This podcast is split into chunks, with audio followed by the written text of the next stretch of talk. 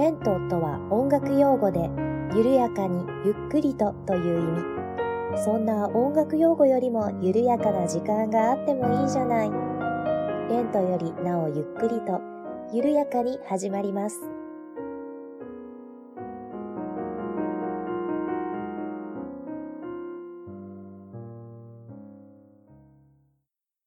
んにちは、八部九夫です。レントよりなおゆっくりと第38回目の配信です。どうぞよろしくお願いいたします。えー、前回ですね、お便りどんどん送ってくださいって言いましたら、お便りが早速いつ届きましたので、今日はまずお便りのご紹介から始めていきたいと思います。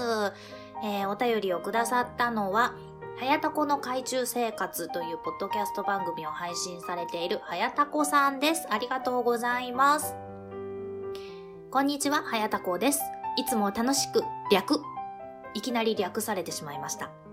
焼酎のレントの件ですが、こちらは九州だからかどこのスーパーにも置いてあります。ブルーのボトルがおしゃれで見るからに美味しそうな雰囲気を醸し出しているので買ってみようかなと思ったことは何度かありますが、黒糖焼酎という味の想像のつかなさに二の足、いや八の足を踏んでしまい、ついぞ飲んだことはありません。まあ、早田子さんタコですからね、足が8本あるんですね。給付さんが飲んでから飲んでみようかなと思いますので、ぜひ、あの、ここ車線入ってるんですけれども、あえて読んじゃいますね。人柱になって感想を聞かせてください。さて、給付さんは焼酎にトラウマがあるとのことですが、そんな焼酎嫌いの給付さんにもぜひ飲んでいただきたい焼酎があります。それは、しそ焼酎のタンタカタンという焼酎です。すっきりとした飲み口でアルコール度数も低いので、ロックで飲むのがおすすめです。全然音楽の話じゃなくてすいません。それでは。PS、クソ男の話他にもありましたらまた教えてください。といただきました。早田子さんどうもありがとうございます。えー、はやたこさんはですね、先ほども言いました通り、はやたこの海中生活というポッドキャスト番組をされていまして、えっ、ー、と、インターネットという海の片隅に住むタコという設定で、えー、ポッドキャストをされておられます。で、この前ですね、私もこのはやたこの海中生活にお便りを送りまして、えー、送った内容がですね、私が大学を卒業して入社した会社にいた頃に行ってしまったろくでもない合コンの話を送ったんですね。もう本当にね、もう、クソがつくような男性ばかり出てくるような、なかなかひどい合コンに行ってしまったことがあるんですよ。なので、まあ、PS がこうなんですね。クソ男の話、他にもありましたら、また教えてくださいなんですね。まあ、もうないかなと思うんですけれども、何か思い出したらまたお便りします。えー、リスナーの皆様もですね、あのー、この番組では、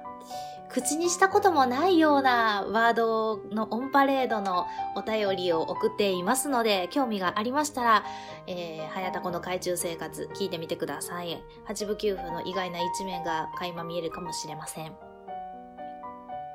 はい。まあ、そんな、はやたこさんからのお便りなんですけれども、あの、焼酎のレント、九州には普通にスーパーに売ってるんですね。もっと早く知りたかったな。というのも、あの、去年の3月まで私福岡に住んでたんですよ。そして、もうついこの前もですね、ちょっと用があって2泊3日で福岡に行ってきたんですよ。もうちょっと早く知ってたら買えたのになぁなんてことも思っています。あの、こちらではですね、私が見落としてるのか、近くのスーパーにないだけなのかわかんないんですけれども、スーパーには置いてないと思うんですよ。もうちょっと大きいところとかに行ったら売ってるのかな。まあまた見つけたら買ってみようと思っていますので、ね、あの、蜂の足を踏んでる早田子さん、あの、人柱になって感想を聞かせてくださいとおっしゃってますが、はい、あの、飲んだら感想言いますよ。そして、あの、おすすめしていただいたしそ焼酎。こちらですね、ちょっと調べてみたんですよ。というのも、このタンタカタンっていう字が読めなくてですね、あの、漢字が鍛錬の単に、高い低いの高に、あの単は話とかそういう意味の単ですね。ゴンベにひょうたんの単かな。みたいな、なんかそんな字の単。で、タンタカタンって読むんですけれども、あの、北海道の焼酎らしいですね。ちょっとびっくりしました。あの、焼酎って、こう、鹿児島とか、レントも奄美大島でしたよね。なんかこう、九州のあったかい地方で作っているみたいなイメージがあったんですけれども、はい、このしそ焼酎は北海道で作っているということで、そこもちょっと、はい、惹かれる要因でしたね。そしてアルコール度数低いっていうのも嬉しいですよね。お酒弱いものからすると。見つけたら飲んでみたいなと思っています。ありがとうございます。そして全然音楽の話じゃなくてすいませんっておっしゃってますが、あの、全然音楽の話じゃないお便り大歓迎でございます。というのもですね、あの、私、こんなドビッシーの楽曲から拝借したレントよりなおゆっくりとっていうタイトルのポッドキャストですし、なんか中身も音楽の話つらつらしてたりとかもしますけれども、カテゴリーは音楽カテゴリーじゃなくて、あの、コメディカテゴリーにいるんですよね。ポッドキャストのカテゴリー。あの、音楽の話だけじゃなくて、なんかアホな話とかもしたいなと思っていますので、はい、あの、あんまできてないですけれども、音楽の話じゃないお便り大歓迎でございますので、あの、またどしどし送ってください。ちなみにですね、はやたこさんのことは、あの、とある美しいお姉様からの助言で、え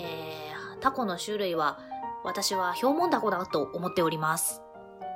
あの、あれですね。興味はあるけれども、近づいたら痛い目に遭うっていうやつですかね。えー、というわけですので、えー、はやたこさんどうもありがとうございました。はやたこの海中生活もいつも楽しみにしております。というわけで、えーお便りの紹介はこの辺にしまして、本編に移りたいと思います。えー、本日はですね、音楽の話しようと思っています。またこれも何回かに分けて配信しようかなと考えてるんですけれども、ピアノという楽器の話をしようかなと思っておりますので、よろしければ最後までお付き合いをどうぞよろしくお願いいたします。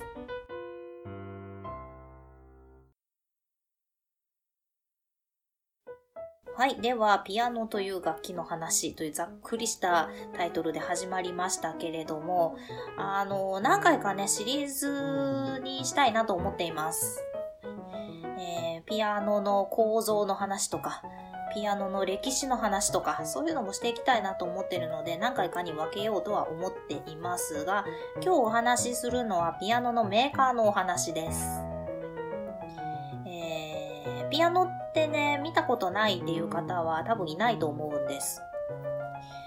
あの、今はだいぶランキング下がっちゃったみたいですけれども、一昔前はね、習い事ランキング上位に必ずピアノって入ってましたし、あの、小学校とか、中学校、高校、もしくは幼稚園、保育園とかでも、あの、ピアノって絶対教室だったり、音楽室だったり、体育館にあったと思うんです。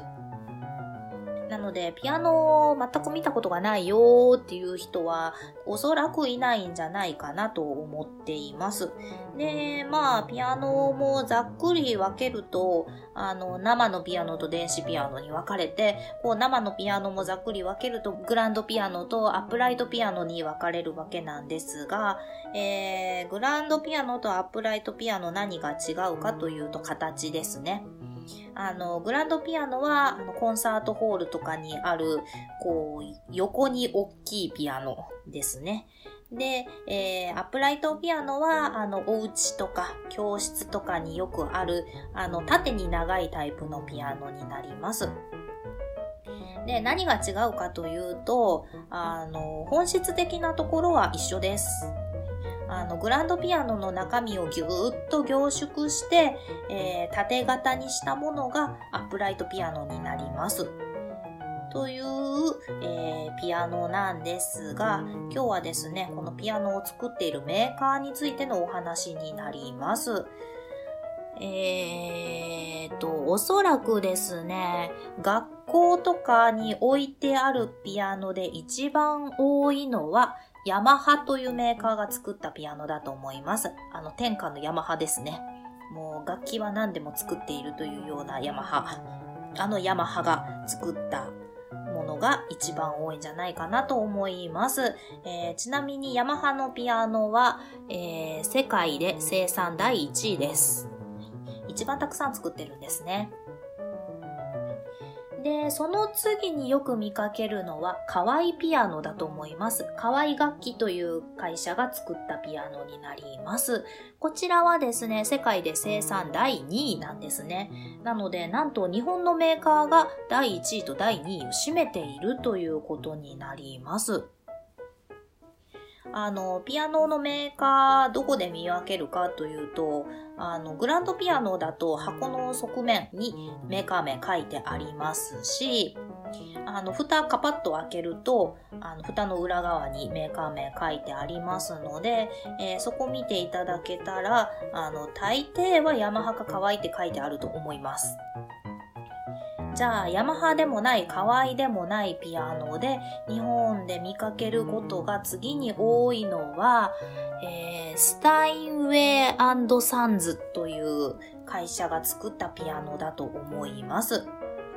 こちらはですね、えー、アップライトで見かけるのはほぼないんじゃないかなと思うんですが、ちょっといいコンサートホールだったり、高級ホテルのロビーなんかにあるピアノは、このスタインウェイのピアノが置いてあることが多いんじゃないかなと思います。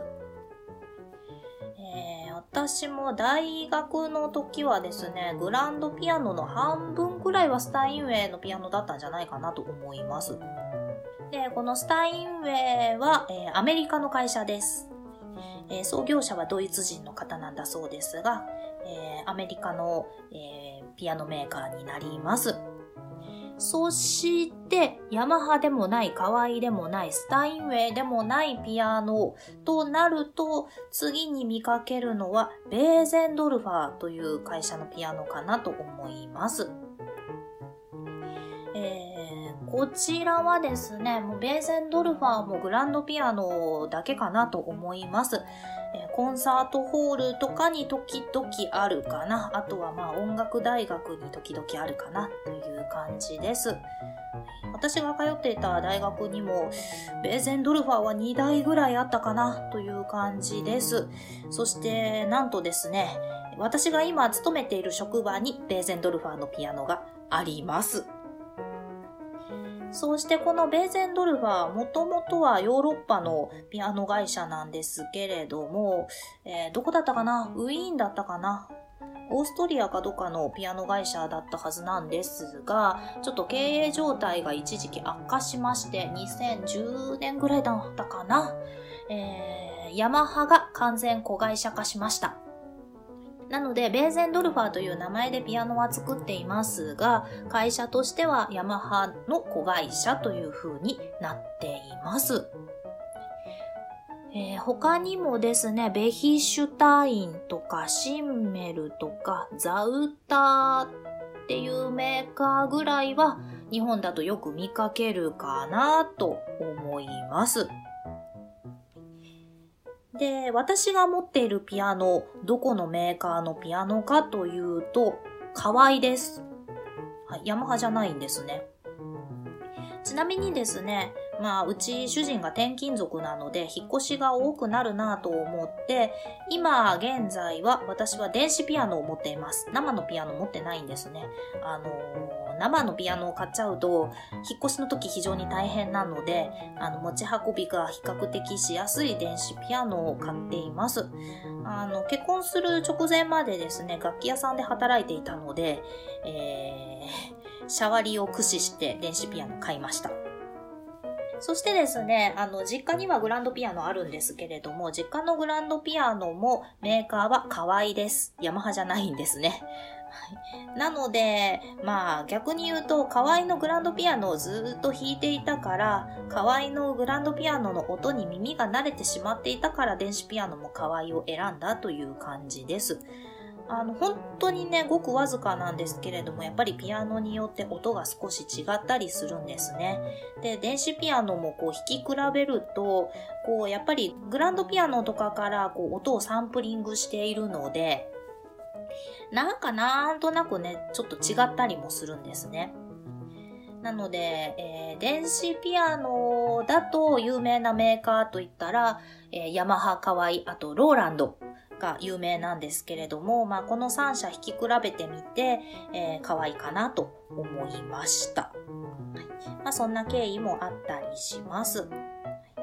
えー、また電子ピアノのお話もね、したいなと思うんですが、とりあえず今日は生のピアノのお話したいと思います。では、まあ、有名なヤマハと可愛いなんですが、えー、せっかくなので、スタインウェイのお話少ししようかなと思います。えー、スタインウェイは先ほどアメリカの会社と言いましたが、工場がニューヨークとドイツのハンブルクにあります。で、ニューヨークの方はですね、えー、結構伝統的な製造方法でピアノを作っているそうです。なので結構職人さんの手作業が多いんでしょうね。で、あとは硬化剤がちょっと違っていたりだとか、ピアノのあの中にあるハンマーのフェルトが比較的柔らかいものが使われていたりと、ちょっと違う素材を使ってピアノを作ったりもしているそうです。そして、まあ手作業が多いから仕方がないといえば仕方がないんでしょうけれども、結構こう仕上がりにムラというか個体差があるそうです。で、代わってハンブルクの方は、あの、もう工房が完全に近代化されているそうで、まあ、機械作業が多いんでしょうかね。あの、出来上がったピアノにも、こう、製品にムラがない、均一化されたピアノができるそうです。なので、あんまり個体差がないそうなんですね。でちなみにニューヨーク工場で作った、えー、スタンウェイのピアノはもうほとんどアメリカ国内、もしくはカナダ、南米あたりに、えー、並ぶそうです。まあ手作業で作っていたらあんまり台数も多く作れないですしね。で、代わってハンブルクの工場で作られたものはそれ以外。なので、まあ、アジア、日本に来るのはほとんどハンブルクの工場で作られたピアノだそうです。おそらくね、アメリカのニューヨークで作ったピアノも日本にいくつかはあると思うんですけれども、ちょっとどこで見分けるのか私もわかんないので何とも言えません。えー、そしてですね、このスタインウェイのピアノを好んで使っているアーティストというのも数多くいまして、意外にもですね、クラシックのアーティストだけじゃないんですね。結構ジャズとかポップスのアーティストもスタインウェイのピアノ愛用しているそうで、あの、ビリー・ジョエルなんかスタインウェイ使っているそうです。で、スタインウェイとなんか契約とかもしてるらしいですね。で、古く、えー、遡りますと、あの、ガーシュウィンとか、ラフマニノフとか、あの、クラシック界に名を残す作曲家が使っていたこともあるそうです。えー、そしてスタインウェイのピアノのお値段なんですが、えー、そうですね、国産の可愛いとかヤマハのグランドピアノだと、どれくらいからあるのかな ?150 万とか200万ぐらいからあるのかな？中古だともっと安くなるかなと思うんですが、まあまあ多分その辺から、あの、コンサートホールに置いてあるような、あの、グランドピアノでもちょっとなんか大きいピアノになると、そうですね、ヤマハのフルコンとかで2000万ぐらいするのかな？多分それくらいの、まあ、お値段の幅はあると思うんですが、まあ、日本製だとそんなもんなんですね。ただ、スタインウェイとなると、うん、今どれくらいしてるのかな？いや、多分安くても500万以上とかしてると思います。高かったら2500万とかしてるんじゃないですかね。まあもちろん輸送費にお金がかかってるから、あのピアノの値段も高くなるというのもあると思うんですが、えー、なかなかなお値段しています。で、調べたら、スタインウェイも、あの、アップライトピアノを作ってるそうなんですね。グランドピアノだけじゃなくて、家庭用の、あの、縦型のピアノも作っているそうで、なんとこちらは、えー、アップライトでもお値段が500万円前後からだそうです。やっぱりね、海外製のピアノっていうのはお高いですね。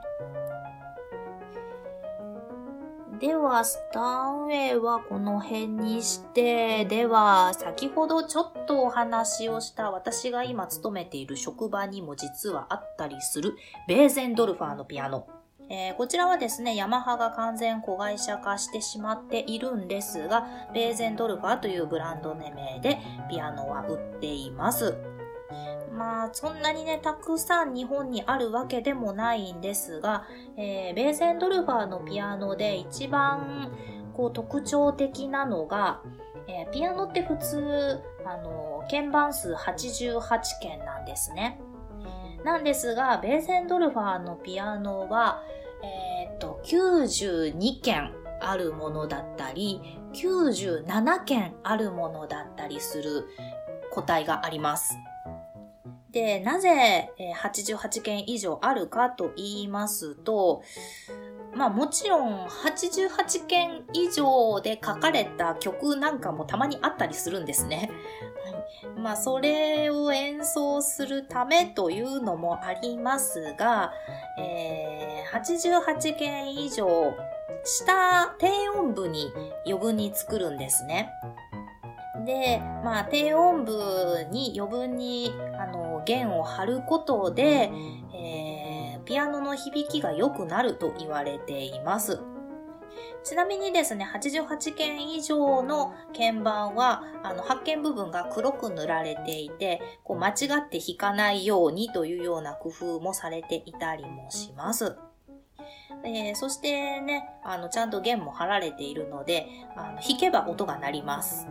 で、まあ、弦が張られているので、えー、共鳴する部分が、あの、増えるので、こう、音が良くなるというふうにも言われているんですが、まあ、逆にですね、あの、バランスが取りづらくなるというピアニストもいるそうです。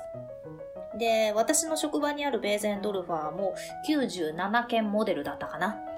あの、88件以上ありまして、えー、弾いたことがありますが、確かにね、すごくいい音が鳴ります。あの、深みが出るというか、適当に弾いてもなんかめちゃくちゃうまく聞こえます。えー、そんなピアノがあったりもします。ではですね、えー、ベーゼンドルファー、先ほどスタインウェイは、あのービリー・ジョエルが使っているとかも言いましたけれども、ベーゼンドルファーは、えー、有名な方誰が使ってるかと言いますと、あのー、あんまりいないんですね。ベーゼンドルファーだけを好んで使っているという有名なアーティストはそうそういないんですけれども、ちょっと面白いのが、あの、世界の終わりっていうバンドがありますよね。ポップスの日本のバンドがありますよね。えっ、ー、と、世界の終わりが、あの、スノーマジックファンタジーという曲をレコーディングするときに、ベーゼンドルファーのその88件以上の部分の低音部の低いところの部分ですね。の音を、あの、ベースギター代わりにサンプリングして使ったとされています。なかなかね、面白いことしてるなと思いました。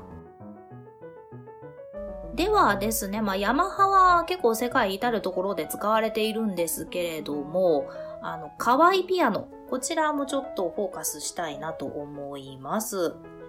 えー、私が使ってるのが河合ピアノなんですけれども、河合もですね、結構ユニークなことをしていまして、えっ、ー、と、これは受注生産で作っているのかな。あの、ピアノの外の部分、木で作られている部分ですね、を、あの、アクリルで作ったクリスタルピアノというのがあります。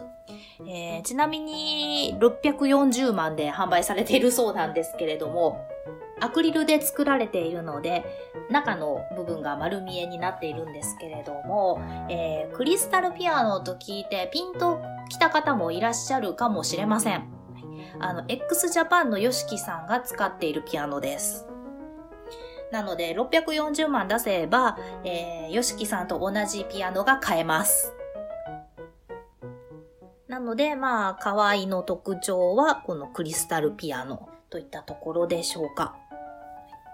あとは、ヤマハはそうですね。まあいろんな方使ってますけれども、意外なところだとアリシアキーズとかはヤマハのピアノ使っているそうです。そして、古くはまあもうお亡くなりになってしまった方なんですが、リヒテルという20世紀最大と言われたピアニストがいます。この方は、あの、ヤマハのピアノを使っていたそうで、えー、まあ日本によく来日して演奏会とかもされていたそうなんですが、ヤマハのピアノ持ち歩いていたと言われています。ね、持ち歩いていたそうですよ。ピアノ搬入して、えー、リサイタルされていたそうです。まあそんなところですかね。他にもまあピアノのメーカーとしてはベヒシュタインとかシンメルとか、あと私が弾いたことあるのはザウターとか、そういうピアノもありますが、まあ日本でよく見るのはヤマハかわい、えー、スタインウェイ、ベーゼンというところでしょうか。まあまあそんないろんなところがピアノを作ってるんだなと思っていただけたらいいと思います。あの、それぞれ弾いてみるとね、やっぱり音の違いとかもありますし、こうピアノのこう、素材の違いなんかもそれぞれあるので、弾き比べすれば面白いんでしょうけれども、ね、ピアノなんていう大きいものを弾き比べするっていう機会もあまりないので、まあまあそんなメーカーがたくさんあるんだなと思っていただければいいかなと思います。ではですね、また、えー、次の機会には、こう、歴史とか、ピアノの構造のお話とかもしていきたいなと思っていますので、また楽しみにしていただければ嬉しいです。では、この辺で今日は終わっておこうかなと思います。お聴きいただきましてどうもありがとうございました。